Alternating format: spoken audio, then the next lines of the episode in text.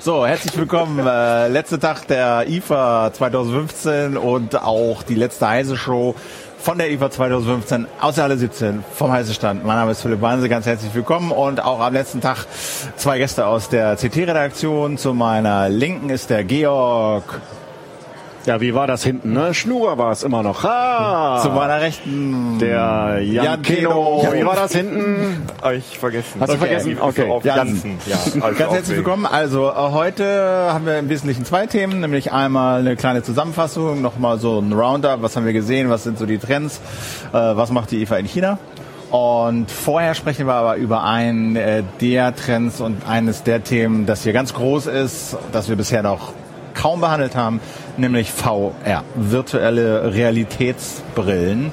Da gibt es ja eine ganze Menge zu sehen, oder? Du hast, äh, warte mal, ich kann das ja mal zeigen, du bist ja auch ganz groß gefeatured worden. Hier, Man of Berlin. Ja, ist mir gerade ist mir äh, gerade zugespielt worden. Ist ja, na, über, über geheime Kanäle ist uns das zugespielt worden. äh, schwer zu, unschwer zu erkennen. Ja. Äh, wo ist das? Was, wo, wo hat man dich da abgelichtet? Äh, das war am allerersten oder noch nicht mal am ersten Messetag, sondern auf, der, auf dem Pressekonferenztag äh, bei Sony.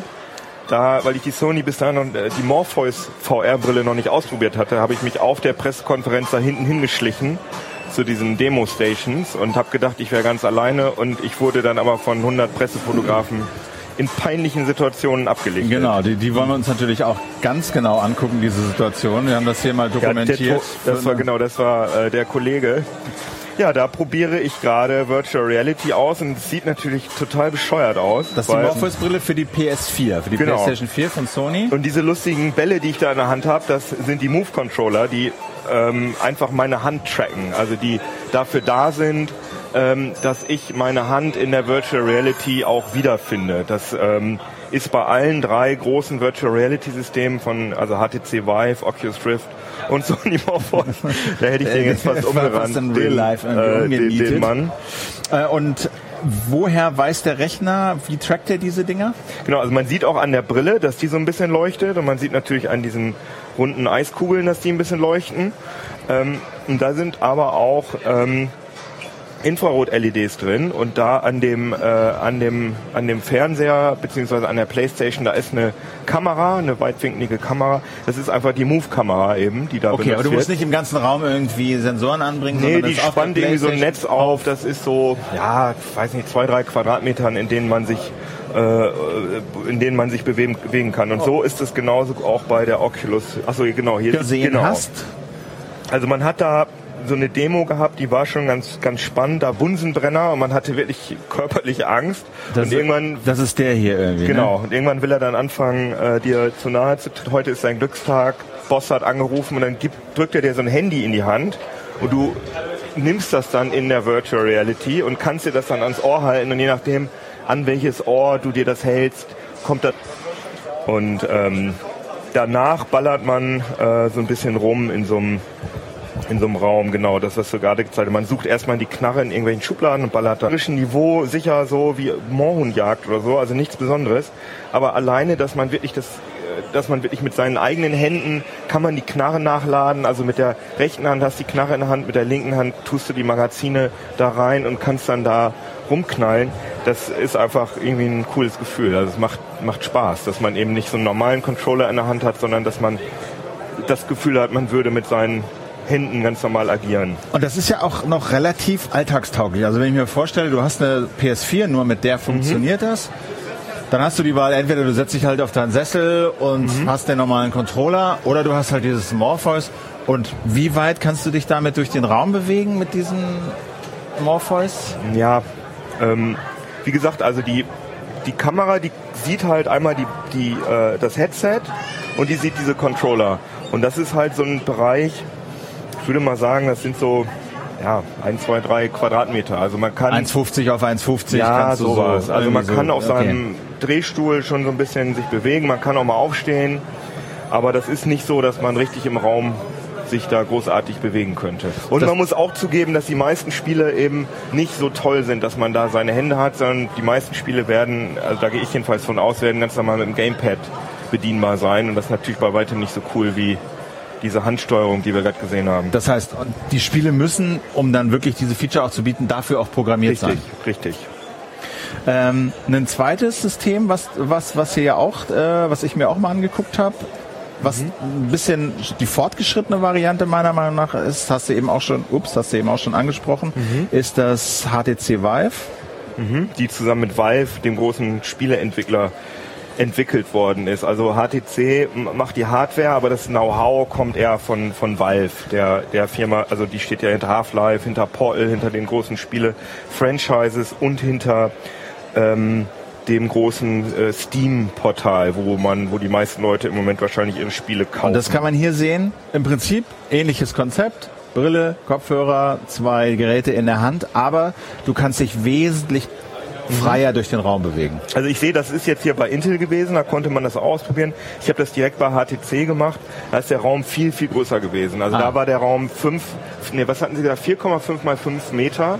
Okay. Also, ähm, hier oben sieht man die Sensoren. Genau, rund zwanzig mhm. Quadratmeter. Das sind Light, Lighthouse nennen die sich, die werden so in den, äh, in den Ecken gegenüberliegend, müssen die angebracht werden und dann schießen die so, so ein Netz, kennt man ja auch so, aus so Actionfilmen, wenn so die Actionhelden so eine Alarmanlage überlisten müssen, dann gehen die so diesen Laserstrahlen, weichen sie dann aus und die spannen halt so ein Netz auf mit so feinen Laserstrahlen und auf der H T C Vive-Brille und auf diesen Handtrackern sind so kleine Sensoren und die werden von diesem Laser halt erkannt und dadurch kann man ähm, sich einmal selbst frei bewegen im Raum, aber auch die Hände werden auch getrackt. Und das Faszinierende fand ich ganz am Anfang schon, das hast, du hast die Demo ja auch gemacht, ja. Du setzt die Brille auf, bist komplett im Schwarzen und dann sagt der Operator, hier, jetzt nimm mal den Controller, oder? War das bei ja, dir so? Ja, ja, genau. Und dann hast, hält er genau. dir den Controller hin und du siehst den Controller ja nicht mehr in echt, sondern du siehst den nur noch in der Virtual Reality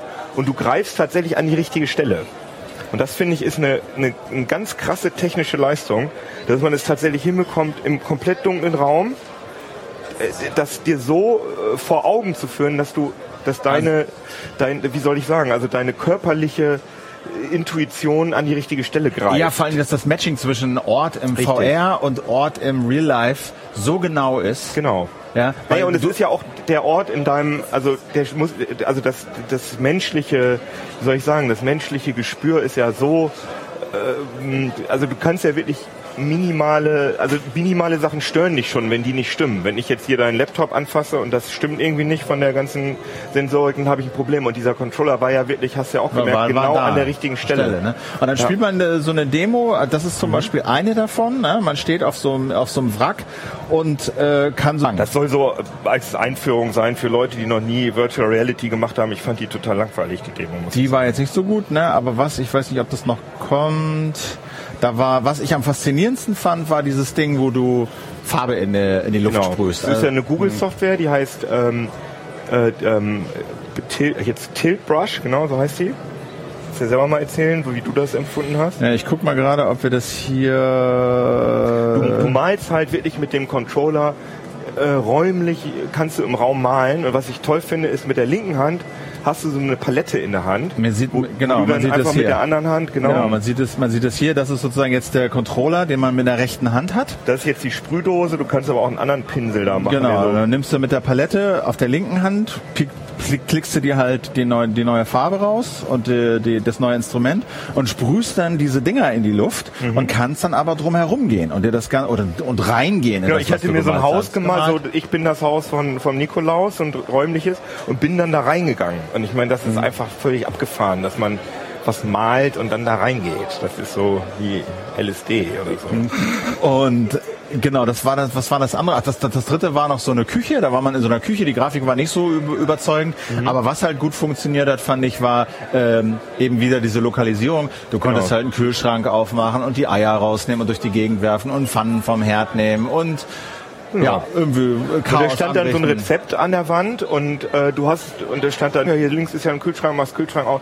Und die bei H T C haben mir halt erzählt, dass was sie daran so, was daran so bemerkenswert ist, dass Leute, die keine Ahnung von Computerspielbedienung haben, die mit einer Gamepad-Bedienung komplett aufgeschmissen werden, die können dieses Spiel, die kapieren das einfach sofort, weil das funktioniert halt wie echtes Leben. Du machst halt mit der Hand den Kühlschrank auf, nimmst ein Ei raus, tust das in den Topf und ähm, das finde ich auch relativ interessant. Was war denn das dritte? Morpheus, Vive und das dritte System? Das dritte System ist natürlich Oculus, aber die ah, waren hier nicht ja. auf der I F A. Die sind allgegenwärtig, weil ähm, einige Stände, äh, so wie bei uns auch, äh, das anbieten, dass man zumindest die, das zweite Entwicklermodell auspro- äh, ausprobieren kann. Aber die sind doch jetzt schon wieder ein bisschen so ins und Hintertreffen geraten eigentlich, oder? Sagst du? Ich finde ja nicht. Also klar, H T C Vive hat wirklich äh, einen riesen Hype äh, aufgebaut, äh, weil das natürlich cool ist, mit dem man sich rumtreiben kann.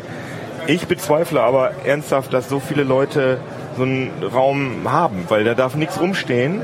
Also wenn da irgendwie... Man hat es ja eben gesehen, den Typen, der da irgendwie auf einmal im Weg genau, stand. Genau, da darf kein Regal stehen, da darf kein, kein Karton liegen, weil sonst brichst du dir die Beine. Wir machen gerade eine Sendung, vielleicht kommst du in einer halben Stunde nochmal wieder? Ja? Okay. Genau. Also brichst dir so... Wir sind schon auf Sendung. Blöd, auf Sendung. Ja, das ist schön. Ähm, ja, wunderbar. Ja, brichst dir halt die Beine, wenn ja. du da rumrennst. Und ähm, H T C hat auch schon so gesagt, ja... Es kann, man kann unser System natürlich genauso benutzen wie Oculus Morpheus, dass man einfach wie so eine Webcam vor seinen Computer einen dieser Scanner aufstellt und dann wird nicht einfach nur dieser, dieser Raum direkt vom P C getrackt werden. Gut, aber das ist ja okay, wenn es denn so geht. Weißt du, also wenn du äh, das Vive so nutzen mhm. kannst, indem du relativ stationär bleibst und das Zeug nutzt, dann ist es ja okay, wenn du nicht darauf angewiesen bist, unbedingt rumlaufen zu müssen. Ja. So, ne? ähm, das sind aber die drei Systeme, die sozusagen dieses Tracking genau. mehr oder weniger Ach so, drauf und, haben. Und was natürlich auch wichtig ist, äh, die Frage ist, ich denke, die großen Virtual Reality Produktionen, die müssen natürlich auf allen drei Systemen laufen und deswegen werden sie dieses Rum... Äh, Rumlauf-Feature der Vive ah. wahrscheinlich auch nicht unterstützen, weil es muss ja auf einen kleinsten gemeinsamen Nenner kommen. Und ich denke, dass es wenig Software geben wird für die Vive. Ich meine, du kannst das, was Tolle daran ist, dass das menschliche, also die Sensorik, wo irgendwas im Raum ist, wenn ich greifen will, da haben wir gerade drüber geredet, die ist sehr genau, aber der innere Kompass ist nicht genau. Das heißt, ich kann äh, in diesem äh, fünfundzwanzig, was hatten wir gesagt, fünfundzwanzig Quadratmeter Raum, ich kann da theoretisch immer in einer Runde laufen, aber denken, dass ich äh, immer gerade auslaufe, genau, in so einem ja. riesen Verlies oder durch den Wald, weil die Software kann mir das vorgaukeln, dass einfach die, weil man, man der menschliche ähm, Wahrnehmungsapparat nimmt das nicht so genau mit ein paar Grad rechts und links. Und immer wenn ich aber drohe, auf eine, an eine Wand zu kommen, dann wird mir so ein Gitter eingeblendet. Aber das kannst du halt mit Software, kannst du das, kannst du das halt verhindern sozusagen, dass du den Menschen immer auf den falschen Pfad lockst und du hast dann wirklich das Gefühl, du hast völlige Freiheit. Aber das ist natürlich softwaremäßig ziemlich sophisticated. Und, und wird vielleicht nicht von allen durchsetzt. Was gibt's denn so für Inhalte? Ja, das ist halt die große Frage. Da machen die Hersteller alle noch so einen, ähm, ja, so einen, so einen, so einen kleinen Eiertanz drumrum. Es ist auch so, dass die Oculus Rift, die hat da schon relativ konkret ihre, ihre Launch-Titel benannt. Also das ist zum Beispiel Eve Valkyrie. Diese Eve, Eve Online ist ja so ein Weltraum-Online-Spiel und da die Action-Variante davon. Ist aber ehrlich gesagt jetzt irgendwie nicht beson- nichts Besonderes. Spielt man mit dem Controller. Dann gibt es ein paar Games, die ähm, die man so aus, sagen wir mal, Gott-Perspektive sich anguckt. Das sind so Jump-and-Run-Spiele, wo man immer hinter der Spielfigur schwebt man dann immer so drüber. Spielt das auch mit einem normalen Gamepad. Da frage ich mich, warum soll ich das in V R spielen? Das kann ich auch genauso auf einem zwei D Monitor ah. spielen. Ist auch nicht so richtig aufregend. Das ist halt das Ding, dass man, dass die richtig tollen Titel, die fehlen noch. Und ähm, das, glaube ich, wird das, wird das Rennen, also das Rennen entscheiden, welche von den drei großen Brillen letztendlich erfolgreich wird. Das werden die Launch-Titel sein. Und die. Aber das ist ja, ja bei den Konsolen so gewesen. Genau. Dass es dann immer darum ging, ja, für wen werden jetzt die geilen Blockbuster genau. produziert? Und also die, die Hersteller werden versuchen, Exklusivtitel zu haben. Da gehe ich auch ganz stark von aus, dass Valve, die ja da auch ganz viel Erfahrung haben, dass die äh, einen richtig krassen Exklusivtitel haben, der dann so Ich meine, es gibt ja so System-Seller-Software, wie zum Beispiel Rebel Assault damals, äh, das dieses äh, Star Wars-Spiel das C D-ROM-Laufwerk verkauft hat. Oder ich glaube, The Seven's Guest gab es damals in Adventure. Aber, aber die gibt's noch nicht. Also du kann, du, kann man es gibt keine der drei großen Brillen, gibt es bislang auf, zu kaufen, okay. Sondern die kommen. H T C äh, Vive sagt Ende des Jahres, das ist aber letztendlich Makulatur. Die wollen einfach nur die Ersten sein und hauen, ich schätze mal hundert, zweihundert Stück auf den Markt. Äh, also nicht in großen Stückzahlen, damit sie sagen können, wir waren die Ersten auf dem Markt. Aber die großen Stückzahlen kommen im ersten Quartal zweitausendsechzehn, genauso wie bei Oculus Rift. Für dreihundert, vierhundert, fünfhundert, keiner, achthundert, das ist auch ja. so ein Ding, keiner der drei Hersteller hat einen Preis genannt, weil die belauern sich so gegenseitig, wollen natürlich nicht äh, sich gegenseitig äh, überbieten. Also die konkreteste Aussage kam von Sony. Die haben gesagt, die Morpheus ist ein Peripheriegerät für die PlayStation vier. Die PlayStation vier kostet vierhundert Euro. Peripheriegerät darf nicht mehr kosten als vierhundert Euro. That's it. Und, Und das Ding, was du nicht vergessen darfst, H T C Vive, Oculus Rift, du brauchst einen richtig fetten P C. O- zumindest Oculus Rift hat die Minimalanforderungen äh, schon äh, veröffentlicht. Und da brauchst du zum Beispiel eine G T X neunhundertsiebzig. Das ist die Nvidia-Grafikkarte, die kostet im Moment ja, dreihundert Euro. Ja. Okay, also dann brauchst du auch einen P C, der das irgendwie mitmacht. Richtig, so, also du ja. musst mindestens tausend Euro, wenn du keinen P C hast, wenn du wie du ja. nur so einen, so einen schnöden so, so ein Schnösel-Notebook hier, ja, genau. Apple-Dingens hast, dann äh, musst du dir musst du noch mal mindestens tausend Euro für einen richtigen Spiele-P C rechnen. Und dann kommt noch der Preis für die Brille. Also aber für, ich denke, Ca- für Casual Gamer ist das sicher nicht. Das ist diese ganzen Brillen, das ist alles für Hardcore Gamer, die im Zweifel sowieso schon immer solche Rechner parat haben. Genau. Aber wenn du jetzt schon Hardcore Gamer bist, mhm. dann hast du wahrscheinlich auch einen Rechner, der das vielleicht betreibt. Ja, ich, man weiß, G T X neunhundertsiebzig ist schon ganz schön, schon eine Ansage. Schon eine Ansage. Und sag mal, was ist denn deine, was ist denn deine Hoffnung? Was, welche, welche Anwendung jetzt neben natürlich geile Spiele, die irgendwann nochmal kommen, vielleicht oder vielleicht auch nicht. Aber wo, wo siehst du denn das Potenzial? Also sowas wie äh, dieses Tilt Brush, muss ich sagen, da hätte ich mich gerne, da hätte ich mich stundenlang mit beschäftigen können, weil das einfach total Spaß gemacht hat, da in dem Raum zu umzumalen. Und ich habe bei Oculus auf der Gamescom so eine Demo gespielt, wo man einfach nur an so einem Tisch steht, wo so ganz viel Schrott drauf liegt und du kannst dann einfach irgendwelche Bälle werfen, du kannst so eine Zwille schießen, du kannst Wunderkerzen mit dem Feuerzeug anzünden, du kannst einfach irgendwie so darüber wischen mit der Hand und alles kaputt machen. Und das hat so einen Spaß gemacht, weil du kannst auch mit jemandem gegenüber spielen und dann kannst du dich beschmeißen mit den Bauklötzen oder Tischtennis spielen. Klingt total abgefahren. Äh. Es ist auch kein wirklicher Spielinhalt oder so, außer ich glaube, man kann so eine Schießbude anmachen, dann laufen da so Ziele lang. Ja, das hat einfach so einen wahnsinnigen Spaß gemacht, dass man in der V R einfach ganz andere Sachen machen kann, die die in in in zwei D super langweilig sind. sind in V R dann auf einmal wahnsinnig spannend. Und du musst eher, du kannst so wahnsinnig aufregende zwei D Spiele, sowas wie Call of Duty oder so, kannst du nicht in V R machen, dann drehst du komplett durch. Du musst dir ganz andere Sachen ausdenken. Und das finde ich spannend, dass da Leute auf Ideen kommen, die, ja, die halt äh, abgefahren sind. Zum Beispiel gibt es ein Projekt, das finde ich ganz toll, das ist eher so ähm, Education oder Edutainment.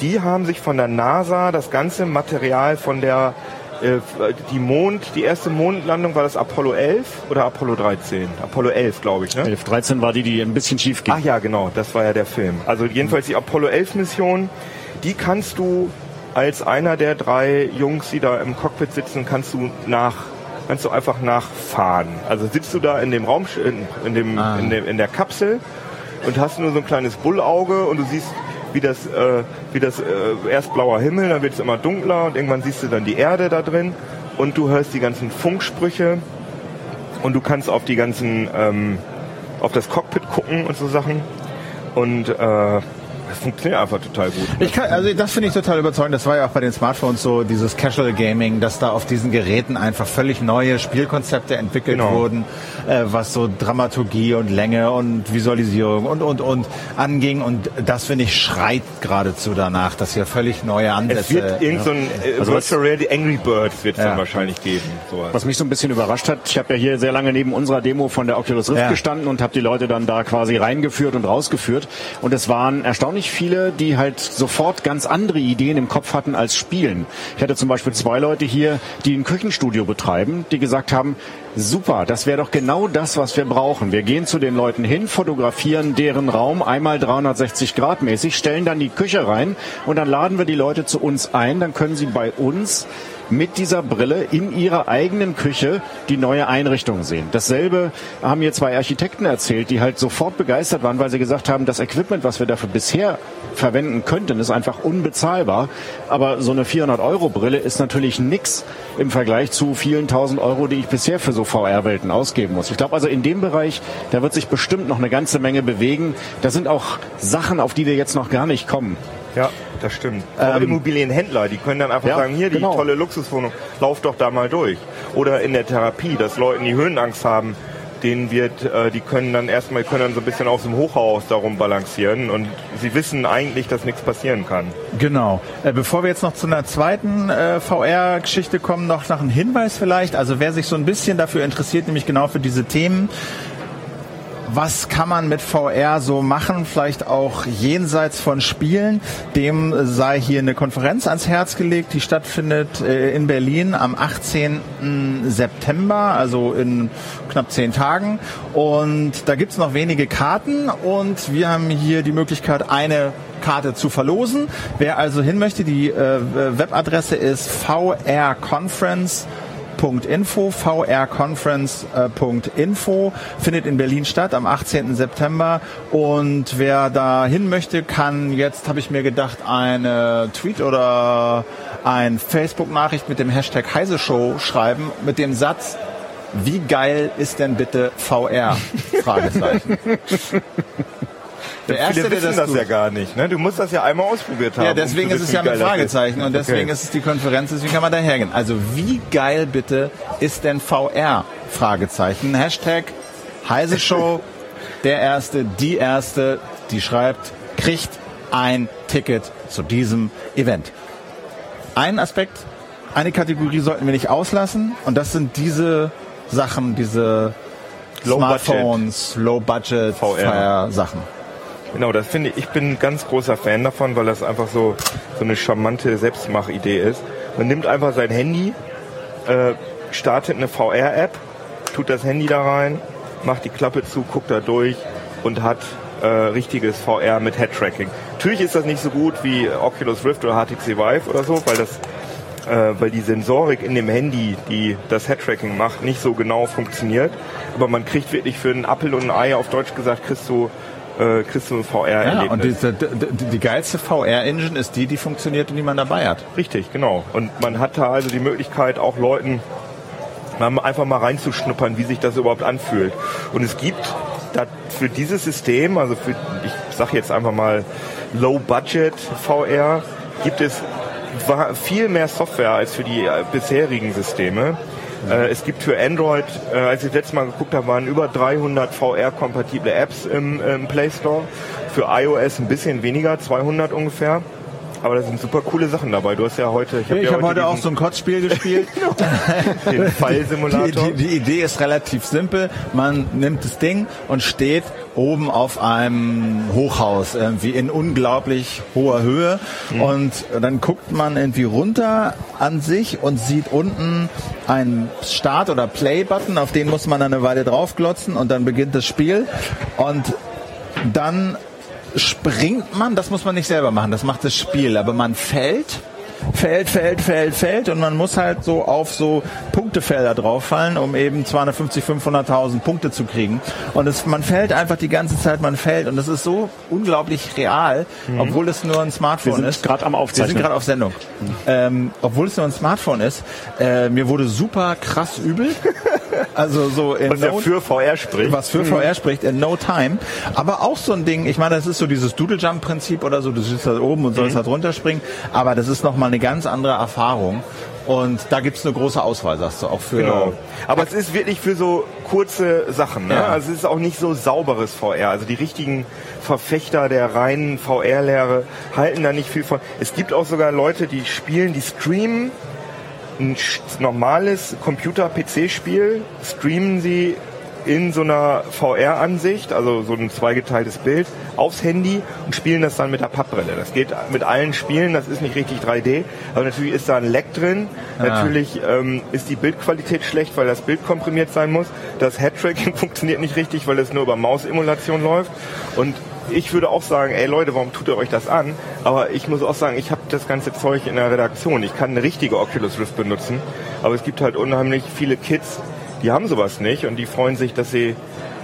Und das ist auch eine schöne Möglichkeit, das einfach mal auszuprobieren. Ja, ich glaube, das ist dieses Good-Enough-Prinzip. Wenn man dann erstmal ja. drin ist, dann kann man ja immer noch eine richtige V R-Brille kaufen. Ja, aber so Leute wie Palmer Luckey, also der Chef von Oculus, der sagt, sowas auf keinen Fall machen, weil mhm. äh, wir dürfen nicht, wir müssen verhindern, dass dieser V R-Hype wieder so in sich zusammenfällt wie der V R-Hype in den neunziger Jahren. Und wie will er das machen? Und, ja, indem man den Leuten niemals schlechtes V R zeigt, indem man Leuten immer optimales Virtual Reality zeigt. Ah. Aber die Leute mögen auch gerne ein bisschen krasse Sachen, wo ihnen schlecht bei wird. Ne? Ich ja, meine, gut, das aber das, dass das inzwischen vielleicht anders funktioniert, sieht man doch bei YouTube. Da ist auch nicht alles super glattes, wunderbar geschnittenes Video, sondern es ist halt, ist halt einfach ein bisschen Rush. Na und? Ja, klar, bloß bei YouTube wird dir halt nicht übel. Und, und bei V R kannst du... Aber ich meine, das muss ja jeder selber entscheiden. Ich meine, es klar. gibt ja Leute, ich kenne Leute, denen macht das Spaß, dass ihnen übel wird. Also die spielen das dann zehn Minuten und denken, oh geil. Ich kenne Leute, ich kenn Leute, die gehen in die Achterbahn, damit ihnen übel wird. Ja, also, ja. Siehst du? Kann man machen. Und da wurden jetzt aber auch, ich meine, von diesen Halterungen gibt es irgendwie mehr als Spiele wahrscheinlich. Ja, ja also es ungefähr, gibt ne? unterschiedliche Papphalterungen. Das ist die Papphalterung, die wir, äh, die von C T, äh, die verkaufen wir, glaube für zehn Euro im Heise Shop. Es gibt auch immer noch, muss ich immer, mache ich immer gerne Werbung für, dieses Virtual Reality Sonderheft, C T Wissen, da ist so eine Pappbrille drauf. Kannst du mal da holen, genau. Ist das die Kamera, in der ja. ich bin? Ja. Äh, müsste es noch im Handel geben bis, ich glaube, Ende diesen Monats. Ist schon in vielen, vielen Stellen vergriffen, aber es gibt's noch. Kannst du uns auch im Heise Shop noch versandkostenfrei bestellen für zwölf Euro neunzig. Ist genau die gleiche Brille wie die, die wir für, für zehn Euro im Heise Shop verkaufen. Sieht nur ein bisschen anders aus, aber die gleiche Brille. Und die ist auch super, die Brille. Kann ich, sag ich nicht, weil wir das Heft gemacht haben. Und das ist hier so die High-End äh, Variante aus Kunststoff. Da ist dann auch noch so ein äh, Bluetooth-Controller dabei. Noch edler ist zum Beispiel die Zeiss V R eins, die kostet sogar hundertzwanzig Euro. Das ist die Freefly V R, die habe ich hier gerade auf der Messe kostet bekommen. Kostet sechzig, siebzig Euro. Und was macht der Bluetooth-Controller? Ähm, der steuert die Spiele. Weil du hast ja die Brille auf und kommst nicht mehr, also das Handy hängt dann da ja drin ja. und du kommst nicht mehr an den Touchscreen dran. Ah, okay. Und, und dann ist es eine viele Fernbedienung für dein für dein. Ja, aber das, also das ist eine Fernbedienung fürs Handy. Ja. Benutzen, genau. äh, unterstützen die Spiele nicht richtig und das ist alles noch, also dieses ganze Handy-V R, das ist Frickelkram. Aber wer da Lust drauf hat, also ich, mir macht es Spaß. Hat jede Menge Auswahl. Genau. Okay, cool. Jo. Es gab noch ein paar andere Sachen, ein paar andere Trends. Wollen wir die noch mal kurz zusammenfassen, die wir genau, gesehen haben? Fernsehen war, war, war, war, genau, einmal den Blitztrend. Fernsehen? Klar, Fernsehen, da ging es natürlich tierisch ab dieses Jahr. Was ich besonders spannend war, war so der Wettkampf zwischen O L E D, schwarz, super Farben, ja. extrem grob, breiter Betrachtungswinkel gegen, ja, tatsächlich L C D-Displays wieder, die aber mit Quantenpunkten halt die Farbe nahe an das herangebracht haben, was so ein O L E D-Fernseher hinkriegt. Aber der Trick ist halt, O L E D ist schweineteuer. Und diese Quantenpunkt-Technologie ist zwar nicht ganz so gut, aber deutlich günstiger. Und damit hat man da eine Möglichkeit, für nicht ganz so viel Geld eigentlich doch ein ganz ordentliches System zu kriegen. Ja, und O L E D stinkt, im ganz hellen Wohnzimmer stinkt O L E D immer noch ein bisschen ab. Ne? Also wenn du ein Wohnzimmer hast, was du nicht ganz abdunkeln kannst, das ja. kann sich zwar noch ändern, das will ich jetzt nicht so verallgemeinern, aber eigentlich ist L C D immer noch, das knallt dann immer noch ein bisschen mehr. Das hängt halt immer sehr von der Betrachtungsoberfläche ja, genau. ab. Aber das war so eine Geschichte, ein sehr spannender Wettbewerb. Da muss man mal gucken, wie sich das weiterentwickelt. Klar, V R hatten wir natürlich schon. Was ich auch interessant fand, war das ganze Thema Heimautomation. Das ist ja so ein Dauerthema hier auf der I F A. Gibt's ja schon seit gefühlt hundert Jahren. Und bisher war es immer so, die haben sich alle in ihre Kästen oder ihre Zonen abgeschottet, haben dort einfach ja nur gedacht, wir haben das heilsbringende System und unser System ist super und wir sprechen mit keinem anderen. Inzwischen haben sie gelernt, wir müssen doch mal miteinander reden. Das heißt, es gibt jetzt auch die ersten Systeme, die mehr als nur einen Funk, nur mehr als nur ein Funkprotokoll sprechen und damit eben auch deutlich mehr Sensoren einbinden können, die auch ein bisschen kompatibel zu anderen Modellen sind. Also das Problem ist ja, wenn ich Heimautomation mir einbaue, dann habe ich gleich den Heizungsregler, den den den hat irgendwie jeder und den ja. Lichtschalter hat irgendwie jeder und auch vielleicht den Türschließer hat irgendwie jeder. jeder, aber dann habe ich mir das System installiert und merke, ah, ich brauche eigentlich so einen Sonnensensor oder ich brauche einen Rollo-Aktor genau. oder so. Und das dann von einer anderen Firma mit einem anderen Protokoll und dann habe ich die Möglichkeit jetzt mit einer Funkstation. Genau, ich habe quasi eine Zentralstation, die hat ihren Hausdialekt, den sie spricht. Ja. Und man kann eben diese Stationen dann entweder über U S B-Sticks oder über andere Module noch um mindestens eine weitere ja, Funksprache erweitern. Und zusätzlich kann ich eben auch noch über I P, also über das klassische Netz, andere Systeme noch weiterhin mit ansprechen, damit auch mein Smartphone als Controller für meine Heimautomation mit integrieren. Das ist eigentlich eine ganz schöne Sache, ist auch eine vernünftige Entwicklung, weil dieses Inseldenken führt eigentlich nur dazu, dass es kein Schwein benutzt. Und die Funkstation, also angenommen, ich habe zwei Funkstationen für zwei Systeme, die Basisstation, da gibt es jetzt auch Wege, wie die sich unterhalten. Genau, die sprechen quasi über I P miteinander. Entweder ist das W L A N oder tatsächlich das feste Internet des Hauses. Man kann das Ganze sogar ohne Cloud lösen. Das ist auch so eine Geschichte, wo sie jetzt an, gerade anfangen zu lernen. Ganz viele Systeme arbeiten ja über die Cloud. Das heißt, die Informationen aus meinem Haus sind irgendwo draußen. Und ich persönlich bin ein ganz großer Feind von, mein Türschloss ist in der Cloud. Finde ich eine doofe Idee. Schlüssel habe ich auch in der Tasche und nicht irgendwo rumliegen. Also insofern ist da so eine Lernbewegung, die da gerade einsetzt. Smartphones haben wir natürlich auch wieder ein paar gesehen. Am oberen Ende Xperia Z fünf. Premium. Premium. Das kostet genau achthundert Euro. Ne? achthundert Euro. Was hat das? Was hat das iPhone? Was kostet das iPhone das sechs Plus ohne Vertrag? sechs Plus ohne Vertrag mit hundertachtundzwanzig Gigabyte sind knappe tausend. Ah ja, okay. Also es ist nicht ja. das teuerste Smartphone. Immer noch nicht das teuerste Smartphone. Aber gehört aber. auf jeden Fall zu den teuersten mhm. Android-Smartphones, weil es hat nämlich ein vier K Display. Ja. Wobei aber man sich natürlich so auch fragt, braucht man das? Aber Richtig. Aber das es streamt vier K an Fernseher? Nee, das Ding ist, das hat ein vier K Display und ich habe mich natürlich gefreut, weil ich dachte, mit vier K kann ja keiner was anfangen, weil das sind über achthundert D P I, das heißt, auch wenn ich da so dicht rangehe, dann sehe ich die, äh, dann sehe ich den Unterschied zu so einem Full H D Display oder so einem zweitausendfünfhundertsechzig mal vierzehnhundertvierzig. Bei uns im Forum wurde schon wieder diskutiert, ja, es gibt ja Leute, die können auf so und so viel Zentimeter scharf stellen und die sehen wieder den Unterschied. Aber in Wirklichkeit, achthundert D P I ist totaler Schwachsinn. Also dreihundert, vierhundert D P I ist absoluter, absolute Grenze. Und dann habe ich gedacht, wenn die so ein Ding machen, das ist bestimmt für V R. Weil bei V R guckt man ja direkt, hält man sich direkt von Kopf vor die Augen und guckt mit Lupen drauf. Und da wäre das natürlich super. Aber dann stellte sich raus, als ich dieses Premium-Dings da Z fünf Premium ausprobiert habe, ähm, es gibt gar keinen, es gibt gar keine V, äh, keine vier K Auflösung, weil nämlich alle Apps werden einfach nur hochskaliert. Mhm. Und das Einzige, was das Smartphone kann, ist die eigenen äh, Videos. Da ist ein vier K Sensor drin, kann es angeblich in vier K auf dem Display ausgeben und auf dem Fernseher streamen. Und Fotos, glaube ich. Aber hm. der Homescreen und Apps und so, das ist alles hochskaliertes Voll H D. Ist das deshalb jetzt Mist? Ich finde schon. Deshalb vielleicht ein Hauch zu teuer für das, was es dann effektiv bringt. Weil so ein vier K Display zieht ja auch mehr Strom und so. Also ich halte das für ein bisschen reines Marketing. Weil was... Du, du kannst den, also, du ja. kannst den Unterschied eh nicht sehen. Das Einzige, für was das sinnvoll wäre, wäre vier K und das geht, äh, V R und das geht nicht. Hm. Weil, ja, du kannst, kannst du in vier K aufnehmen und das auf deinem vier K Fernseher ja, aber zeigen. vier K, äh, in vier K Videokamera. Ja gut, aber für vier K aufnehmen brauche ich kein vier K Display. Richtig. vier K Videokamera haben seit zwei ja. Jahren, glaube ich. Die ja. ersten Handys hatten das vor zwei Jahren schon. Okay, okay, okay. Ja. Am unteren Ende gab's ähm, Smartphones für, fand ich ganz interessant, so sechzig, siebzig, achtzig Euro Android-Geräte. Hab mir die auch mal angeguckt. Klar, ich meine, hast du deine Einschränkung, aber du kriegst Smartphones mit vier Komma fünf oder fünf Zoll Display für sechzig, siebzig Euro.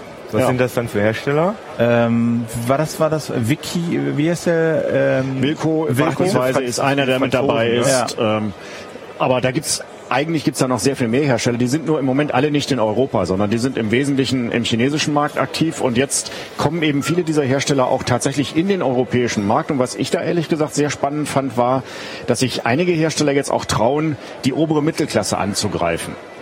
Heißt? Also da sind insbesondere jetzt solche Unternehmen wie beispielsweise Z T E, die ja in China schon sehr, sehr groß sind, oder auch Huawei, die man hier auch schon so ein bisschen kennt. Die haben Systeme jetzt, die wirklich perfekt lokalisiert sind für den deutschen Markt. Da findet man also auch in den unteren Menüebenen keine chinesischen Zeichen mehr, wie bei so manch anderem Smartphone. Und die wollen jetzt wirklich ja die obere Mittelklasse angreifen. Die haben Handys, die sind ausgestattet, naja, fast wie ein Spitzengerät. Fehlen dann nur noch wenige Details. Bei Huawei gibt es sogar ein Gerät, das auch mit entsprechendem Gehäuse daherkommt, was aber auch dann in die vierhundert-Euro-Klasse hineinragt. Aber eigentlich zu so einem High-End-Smartphone von Samsung oder Apple nicht mehr viele Unterschiede hat. Und das wird den Markt sicherlich nochmal ordentlich aufmischen, weil das sind sehr, sehr große Hersteller, die auch einfach dadurch, dass sie in China schon so groß sind und dass sie dort so Riesenmassen produzieren, durchaus mit einer Samsung oder einem Apple mithalten können. Gigaset hat auch ein Smartphone äh, rausgebracht, was eine ordentliche Verarbeitung zumindest hat und bei euch dann wie in den Tests ja. auch gut rausgekommen ist. Wir haben auch vorhin darüber gesprochen, ähm, wie entscheidet man sich denn jetzt für ein Smartphone? Also was sozusagen von der Wertigkeit, Apple wird ja heute, heute Abend äh, auch nochmal neue Modelle vorstellen, so von der Wertigkeit, ja, mag es dann noch den einen oder anderen Unterschied, aber wirklich einen Unterschied, was Verarbeitung und, und Materialien angeht, kann man eigentlich nicht mehr wirklich es ausmachen. Es hängt, hängt halt vom Typ ab. Es gibt Leute, die wollen ein Statussymbol. Ja. Die werden weiterhin Samsung, äh, Apple, wie sie alle heißen, kaufen, je nach persönlicher Präferenz. Und dann gibt's Leute, die einfach nach Features kaufen. Da guckt, sagt man halt, okay, ich möchte mein Display, das soll mindestens fünf Zoll haben, es soll wasserdicht sein, es soll einen Vierkernprozessor haben. Und dann guckt man halt im Angebot, wie viel Geld man dafür ausgeben muss. Und das halte ich eigentlich auch für die vernünftigere Lösung, sich ein Smartphone zu kaufen, wenn man wirklich ein Smartphone braucht und kein Statussymbol. Aber was ich immer noch nervig finde, ist, dass bei Android, bei den meisten Herstellern, da weiß man halt nie, wie lange man Updates kriegt. Also es gibt auch ja. Handys, da bezahlt man vierhundert, fünfhundert Euro für und man bekommt da kein einziges Update für, obwohl äh, irgendwie nur drei, vier Wochen nach Kauf des Geräts oder nach Einführung des Geräts eine neue Android-Version mhm. gekommen ist. Und deswegen für mich entweder also nur Nexus-Geräte oder Geräte, bei denen ich weiß, dass dass die zuverlässig sind ist und das die Moto Updates raushauen. Äh, Moto X ist, glaube ich, ganz gut, was das angeht. Die haben ja auch eine Zeit lang zu Google gehört. Aber ähm, aber das sind im Prinzip die beiden Smartphones, für die man sich selber, sagen wir mal, aktuelle äh, Android-Software besorgen Wobei kann. Wobei ich da jetzt mal eine Prognose in die Zukunft wage. Ich glaube, diese Geschichte mit den Updates nur noch von den Herstellern, das ist etwas, das wird Google relativ schnell genau. abschaffen. Ich glaube, die übernächste Version werden sie entkoppeln. Das wird den Herstellern nicht besonders gefallen, weil die natürlich es ganz gerne gehabt haben, wenn quasi ihr Gerät extrem mit ihnen verheiratet ist. Aber zumindest für den Bereich Kernsystem, das wird Google abkoppeln, einfach aus Sicherheitsgründen, weil man sonst ein Smartphone gar nicht mehr vernünftig nutzen kann. Wir haben jetzt schon damit angefangen, ganz viel in die sogenannten äh, Play-Services auszulagern. Ja. Also zum Beispiel bei meinem Handy, das ist zwar ein Nexus, habe ich jetzt gar nicht dabei, aber da, ähm, da gibt es ja oben dieses Suchfeld. Und da hat sich jetzt von Geisterhand auf einmal, ohne dass ich ein Update, ein bewusstes Update bekommen hat, hat sich von Geisterhand, steht da jetzt ja das neue Google-Logo drin im neuen Design. Und ich denke, wo kommt das denn her? Und so ist es eben mit diesen Play-Services. Die können äh, wichtige Elemente des Systems, können sie jetzt einfach on the fly direkt von Google austauschen. Und äh, die ja und die Hersteller können jetzt vielleicht noch ein bisschen an der Oberfläche fummeln oder in der Foto-App oder so. Aber d- das System... Das Kernsystem wird sicherlich. Es ist auch hardware-technisch nicht notwendig, dass das, Nein, das, das Android angepasst wird. Absolut nicht notwendig. Es ist eigentlich, ist es ähnlich wie bei einem Betriebssystem auf einem P C. Ich habe eigentlich eine relativ weit standardisierte Hardware. Ich habe für Nicht-Standard-Dinger Treiber. Genau. Die muss natürlich der Hersteller liefern. Aber das Treibermodell an sich, das gibt Google vor. Und damit könnte man diese ganze ja, Sicherheitsproblematik, Sicherheitsupdate-Problematik da komplett rausnehmen.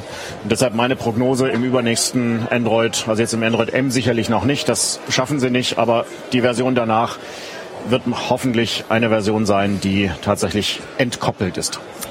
Die I F A geht zu Ende. Wie ist das Fazit so aus, aus Betreibersicht, Veranstaltersicht, glaube ich, recht positiv, ne? Ich denke ja. Und was mich persönlich besonders ja, beschäftigt, ist halt die Frage, die I F A wird immer größer, sie gewinnt immer mehr Bereiche dazu. Weiße Ware, das kennen wir jetzt schon eine ganze Weile, ist jetzt für mich kein so interessanter Bereich. Ist aber, aber riesig. Es ist, ist tatsächlich riesig. Fast der größte ja. Bereich hier mittlerweile, ja. ne? Aber daneben gibt's eben auch Bereiche, die bisher zum Beispiel auf der CeBIT zu finden waren. Hier Druckerhersteller wie Epson präsentieren hier ihre neuen Konzepte für Drucksysteme, die nicht mehr so teuer drucken. Ähm, andere, Intel, Intel beispielsweise, hat hier Prozessoren vorgestellt. Das ist ja. etwas, was war in der Vergangenheit immer auf der C eBIT. Die C eBIT ist aber inzwischen für viele eine reine Businessmesse, die doch eher S A P und I B M interessiert, aber nicht mehr den Rest der Welt. Ja. Und die I F A hat gesagt, sie will in China eine C E C, eine ja. Consumer Electronics China, eröffnen. Erinnert so ein bisschen an die C E S in Las Vegas. Was haben wir auch gemacht, ne? In ja, genau. C E S genau. kommt auch nach China. Richtig.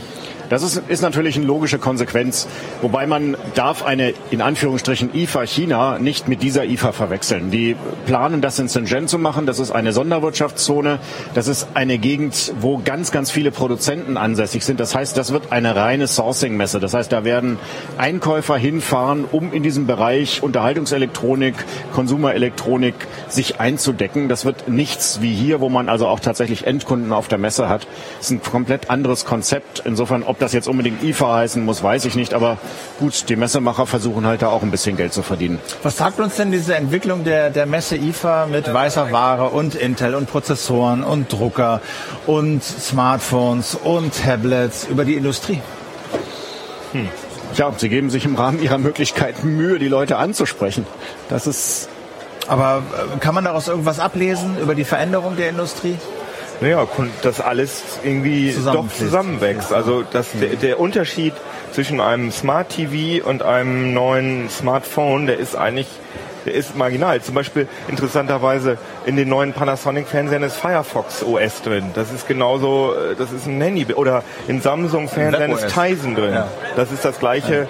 Das ist das gleiche Betriebssystem, was in den Smart äh, in den Smartwatches von Samsung ist. In der, äh, ich glaube, Gear S zwei heißt ja. die. Ne? Mhm. Ja. Und äh, alles eins, also alles Geräte, die sich mit dem Internet verbinden und irgendwas machen. Ja, da und, haben so, wir ja auch schon und Küchengeräte werden auch da reinwachsen in diese. Genau, in das, diese haben wir, das haben wir, das haben wir, das finde ich, also das ist mir ehrlich gesagt noch nie so klar geworden, auch wenn das jetzt so kein ganz neuer Trend ist, aber es ist mir noch nie so klar geworden, wie wie irgendwie auf dieser I F A, mhm. dass du, dass, dass unsere Industrie im Prinzip besteht aus, sagen wir mal, Software, K I, Algorithmen, ja, mhm. die du am liebsten per Sprache steuern kannst. Sie versteht menschliche Sprache, sie ist irgendwie leicht zu bedienen und darum wird nur noch Hardware gebaut. Und es ist dann ein bisschen egal, ob es der Fernseher ist, der Herd, das Auto, die Suchmaschine, der Computer, der Computer, mein Fern, mein meine, mein meine, meine, mein Apple T V oder mein mein Fire T V. Mhm. Im Prinzip und das sind dann irgendwie was fünf Hersteller, die das derzeit machen: Apple, Amazon, Facebook, so Google. lala, Google und I B M vielleicht so im, im Backend. So, ja, das, das sind die, das sind die fünf Leute. Microsoft nicht vergessen. Microsoft noch, ja. Aber das sind die Leute. Sie geben sich Mühe, da auch mit reinzukommen. So, ja, aber das sind, das ist sozusagen das Rückgrat dieser ganzen Industrie. Und ich finde, das siehst du hier auf der I F A. Das alles, überall findest du das. Du findest das in den Uhren, in den Smartphones, in den Kühlschränken, im Fernseher. Und du stellst Waschmaschinen, Biele, in den Waschmaschinen. Überall ja. läuft dieselbe Software. So, ja. ja. Und ähm, weiß ich nicht, also die deutsche Autoindustrie hat noch genug Geld, glaube ich, um um da selber was zu wuppen, aber so deutsche Mittelständler, ob die das sich dann ist, irgendwann... Das ist vor allem das Ding, wenn du, wenn du, wenn ich mir vorstelle, dass ich jetzt irgendwie so ein äh, so ein so ein Jugendlicher wäre, der mit äh, mit iOS oder äh, Android aufgewachsen ist und mit dem Touchscreen, wie das alles bedient wird und ich dann ähm, in so ein... Ich bin jetzt kein großer Autofahrer, aber wenn ich mir die aktuellen Autobedienungssysteme ja. angucke, dann falle ich vom Glauben ab, weil das einfach so oldschool ist von der ganzen Bedienung her. Und da sehe ich auch Probleme, dass die, die gerade die deutschen Hersteller da wirklich zurück, die ja eigentlich für, äh, für Technik-Know-how stehen, dass die, was die ganze User-Experience angeht, also gerade auf Software-Seite, dass die ähm, da so ins Hintertreffen geraten. Ja, zum Beispiel bei der Autoindustrie haben sie ja wenig noch Geld. Weißt du, da ist es ja noch so, dass da ist ja, es aber ja es ist trotzdem nicht, es ist so trotzdem nicht gut. Aber und guck die, die fangen jetzt alle an zu lizenzieren, dass die alle mit, mit Google und Apple zusammenarbeiten. Und, ja gut, ja, klar, das, das ist dann die andere Seite. Wenn du da nichts hast, dann nimmst du halt das, was so einigermaßen funktioniert, was alle kennen. Das ist dann Android, genau. vielleicht iOS, vielleicht noch irgendwie eine, eine, irgendwie Amazon kommt da vielleicht Android auch Auto gibt's ja schon. Ja. Da sind jetzt erstmal die Amerikaner, die das äh, benutzen. Ja. Aber und dass die Hardware jetzt auch nicht mehr nur exklusiv toll von Deutschen gebaut wird, zeigt Tesla. Ja? Mhm. Also die sind auch in no time und die bauen ja keine, die bauen ja keine Postkutschen. Das ist ja irgendwie kein, das sind ja keine Klappergeräte. Und die kosten, okay, die kosten achtzig, neunzigtausend Euro, aber so unendlich viel mehr als ein gleichwertiger B M W-Kombi, weißt du, in so einer Ausrüstung ist das jetzt auch nicht. Aber bei Tesla wenigstens schön, sogar die kriegen die Software nicht auf die Reihe. Das ganze Auto sieht irgendwie toll aus, aber dieser große Fernseher, der da vorne drin, ich bin da neulich mal mit so einem Ding gefahren, sieht aus wie, auf Deutsch, wie Fressen und Saufen. Also das kannst du nicht äh, wenn du so ein aktuelles iPad oder ein Google Tablet dir anguckst, das sieht alles schick und schön aus und das ist so, die ganze Bedienung ist sehr oldschool. Okay, äh, haben wir noch irgendwas? Es kam noch ein Nachklapp zu gestern, noch eine Anmerkung. Äh, wir haben da ja über diese dreihundertsechzig äh, Kamera geredet. Da kam noch sozusagen ein Hinweis auf den Unterschied zu äh, Google Variante Google Jump. Mhm. Äh, GoPro ist dreihundertsechzig und drei D.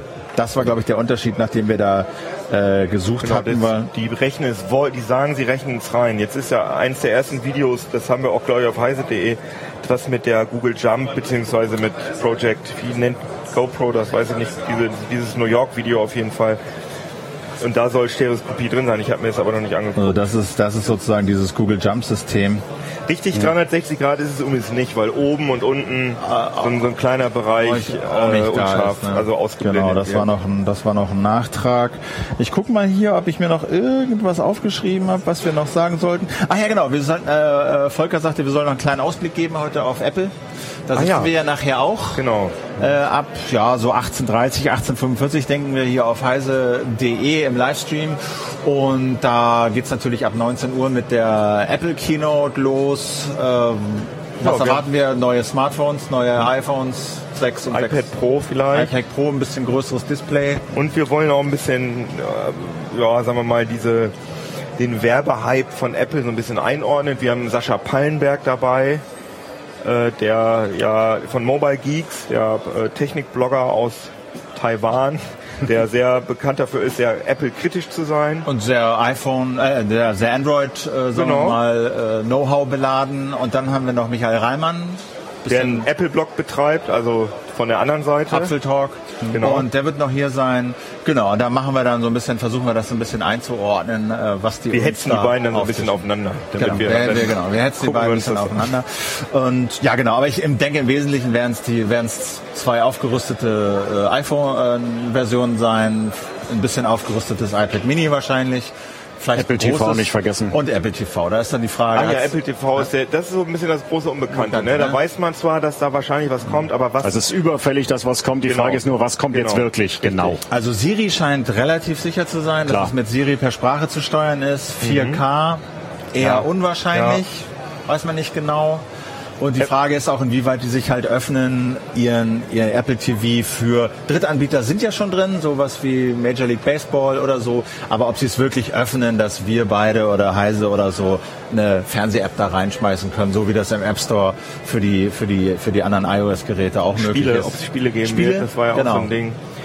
Also ich, ein paar Überraschungen, also eigentlich ist es ja fast schon ein bisschen langweilig, weil wir alle schon wissen, also ich meine, dass das iPhone sechs S kommt, das ist ja Gut. irgendwie so sicher wie das Abend in der Kirche eigentlich. Ich habe heute gerade schon gesehen, es sind schon Fotos von der Verpackung aufgetaucht und mhm. da ist so viel geleakt, dass ich mir da nicht vorstellen kann, dass es nicht stimmt. Aber es wird sicher die ein oder andere Überraschung geben und ich genau. hoffe, dass es einigermaßen unterhaltsam. Force Touch wird es geben. Was wird es geben? Force Touch. Ach so, genau, ja, genau. Klar. Haben sie dann extra nochmal hinten den Rücken wahrscheinlich verstärkt, damit es sich nicht durchbiegt. Damit wir wieder nicht, nicht wieder ein Bandgate genau. haben. Ja. So, okay. Zu Force Touchen. Ja, das gibt's dann alles ab heute Abend achtzehn Uhr dreißig, achtzehn Uhr fünfundvierzig hier bei uns. Das war's mit der Heise Show von der I F A zwanzig fünfzehn. So. Ja, haben wir es geschafft mal wieder. Und diese I F A ist auch langsam vom Heise-Stand. Genau, es gibt alle Videos wie immer bei heise punkt de und im Heise-Kanal, im YouTube-Kanal von Heise. Ja, Jan Keno. Jo, Georg, ganz herzlichen Dank, ganz herzlichen Dank Ihnen fürs Zuschauen. Genau, äh, wir sehen uns tschüss, bei einer der nächsten Messen wieder, wenn Sie mögen. Philipp Warnse ist mein Name. Machen Sie es gut. Auf bald. Winke, winke. Tschüss. Ciao.